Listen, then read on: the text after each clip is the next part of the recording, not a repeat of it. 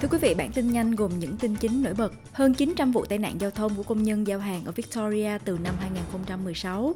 Nhiều nông dân khốn đốn khi sản phẩm bị hủy hoại do bão Jasper ở Queensland và Việt Nam. Gia đình nữ sinh bị thiếu tá tôn chết kháng cáo bản án sơ thẩm.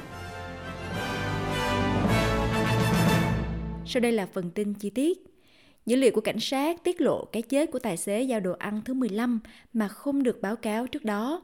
Một tài xế giao đồ ăn 29 tuổi đã thiệt mạng khi đang làm việc vào tháng 11 năm 2022 sau khi anh này bị một chiếc xe tải tông trong lúc đang đi xe đạp điện băng qua một con đường huyết mạch ở Preston, phía đông bắc Melbourne vào ban đêm. Người tài xế có bằng lái quốc tế đã tử vong ngay tại hiện trường. WorkSafe Victoria đã không được thông báo về trường hợp tử vong vì các trường hợp tử vong tại nơi làm việc đều được báo cáo nếu người đó là nhân viên của một công ty, điều mà nhiều nhân viên hợp đồng thì không.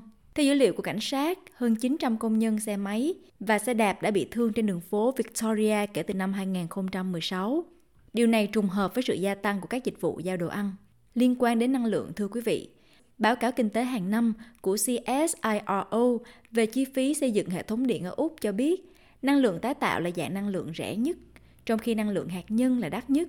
Báo cáo Gencos hàng năm được thực hiện cùng với cơ quan điều hành thị trường năng lượng Úc và xem xét tất cả các khía cạnh của việc sản xuất năng lượng như truyền tải và lưu trữ. Những bổ sung này được thực hiện sau khi đảng đối lập đưa ra những lời chỉ trích chống lại báo cáo về những thất bại trước đó trong việc đưa ra các yếu tố này và ước tính chi phí của họ.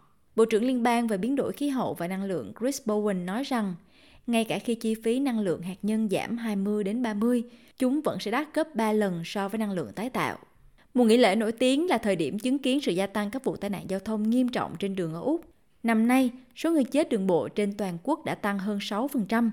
Trợ lý ủy viên cảnh sát New South Wales Anthony Cook đã nói với SBS tiếng kết rằng các tài xế phải kiên nhẫn và cẩn thận hơn trong kỳ lễ. Ông cũng cảnh báo mọi người không nên sử dụng điện thoại di động khi lái xe và cũng chỉ ra rằng bạo lực gia đình và ăn trộm cũng có xu hướng gia tăng trong mùa lễ hội.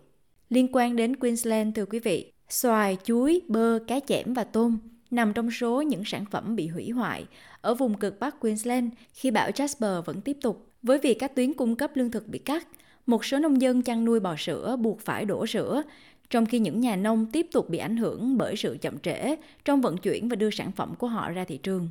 Những người trồng xoài vốn đã phải vật lộn để có được một vụ mùa bội thu ở phía bắc tiểu bang Queensland hiện đang phải đối mặt với thiệt hại nặng nề. Lượng mưa 1,2 mét đã rơi trong 5 ngày tại một trang trại xoài gần Mariba, khiến khoảng một nửa vụ mùa và nửa triệu đô la sản phẩm bị thiệt hại.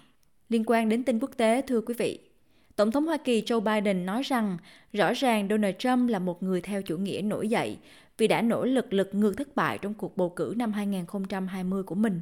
Một tòa án ở Colorado đã ra phán quyết rằng Donald Trump không đủ tư cách làm ứng cử viên trong cuộc tranh cử sơ bộ của đảng Cộng hòa tại tiểu bang này vì một phần của hiến pháp Hoa Kỳ loại bỏ tư cách của những người tham gia nổi dậy. Các luật sư của Donald Trump cho biết họ sẽ kháng cáo lên tòa án tối cao Hoa Kỳ.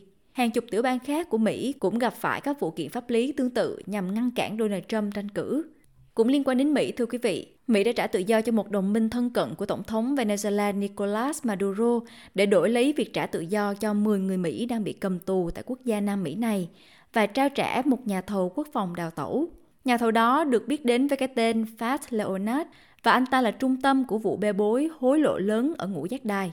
Thỏa thuận này thể hiện động thái táo bạo nhất của chính quyền Biden nhằm cải thiện quan hệ với quốc gia sản xuất dầu lớn này và đòi hỏi những nhượng bộ từ Maduro. Bước đi đó tuân theo cam kết của Maduro và phe đối lập nhằm hướng đến các điều kiện tự do và công bằng cho cuộc bầu cử tổng thống năm 2024.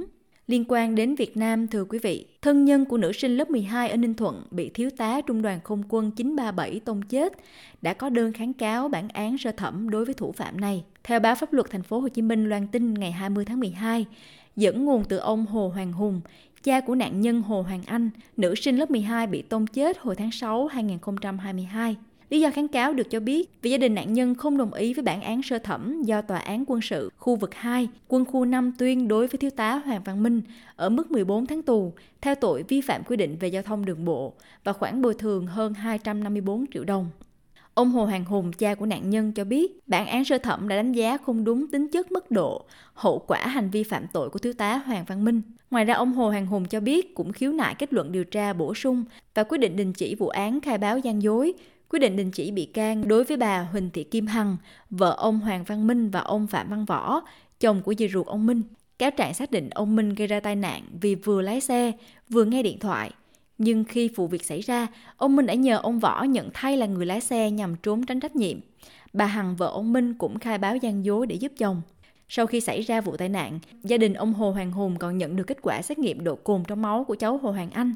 Gia đình phản đối và sau đó lãnh đạo Bệnh viện Đa khoa Ninh Thuận thừa nhận kết quả xét nghiệm nồng độ cồn trong máu của nạn nhân là do kỹ thuật viên sai sót trong quá trình thực hiện.